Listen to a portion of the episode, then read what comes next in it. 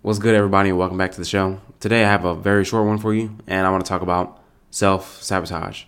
And I don't know if I talked about it before on this podcast, but it's always a good topic to talk about, and let's get right into it. So, I don't think self sabotage exists, and I want to explain it to you with a hypothetical, highly exaggerated example.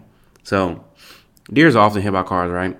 And we view it as an accident, not as something that the deers do on purpose. But imagine if there was a genetic mutation of the deer population in your area, which resulted in a new population of deer called the hug car deer. And these deer are just like all the other deer, except they love cars. And they love cars so much that every time they see one about to drive past at high speeds, they jump in front of it and try to give it a hug. we realized that the population of the hug deer car would quickly die out because none of them would meet live uh, to meet their children. And the point of this little example is to prove to you that if we were programmed through evolution or God to self sabotage, then we would not have made it this far. Does that make fin- make sense to you? Therefore, sabotage doesn't exist because if evolution has selected for the ability to self sabotage, then we would have quickly died out a long ass time ago. But that's not to say that the voices aren't real because they are very, very, very real. And the voices seem like they're coming from us, but they're actually the internalized voices of people who want us to fail or verbal abusers from the past. And the people who've implanted these voices in us benefit greatly from not being found out and having you blame and police yourself because of what could happen to them if they were found out. Does that make sense? Like, you see these voices as yours, so therefore you attack yourself.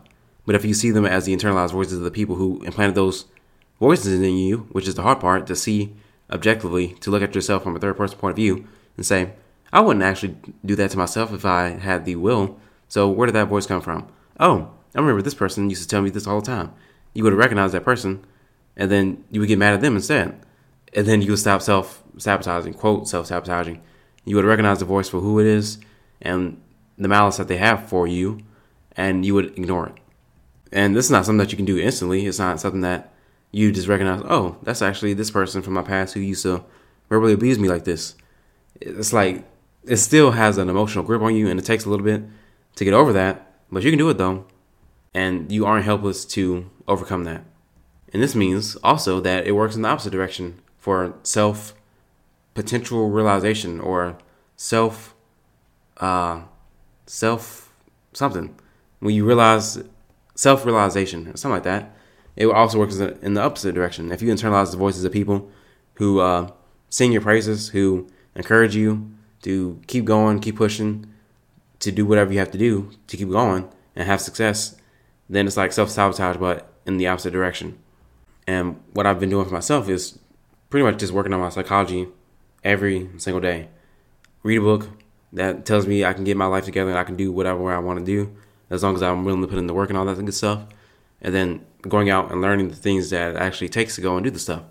Because there's like the mentally I can believe I can do this stuff and then there's the here's how you actually do it stuff. So you have to keep doing both of those things, if that makes sense.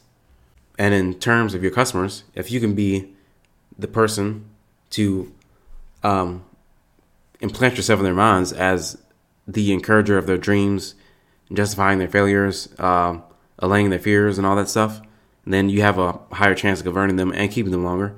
And if you can do that, and you could like get them to stop self sabotaging through listening to those internalized voices through your marketing message, then you will have, I think, a lot more success than the average.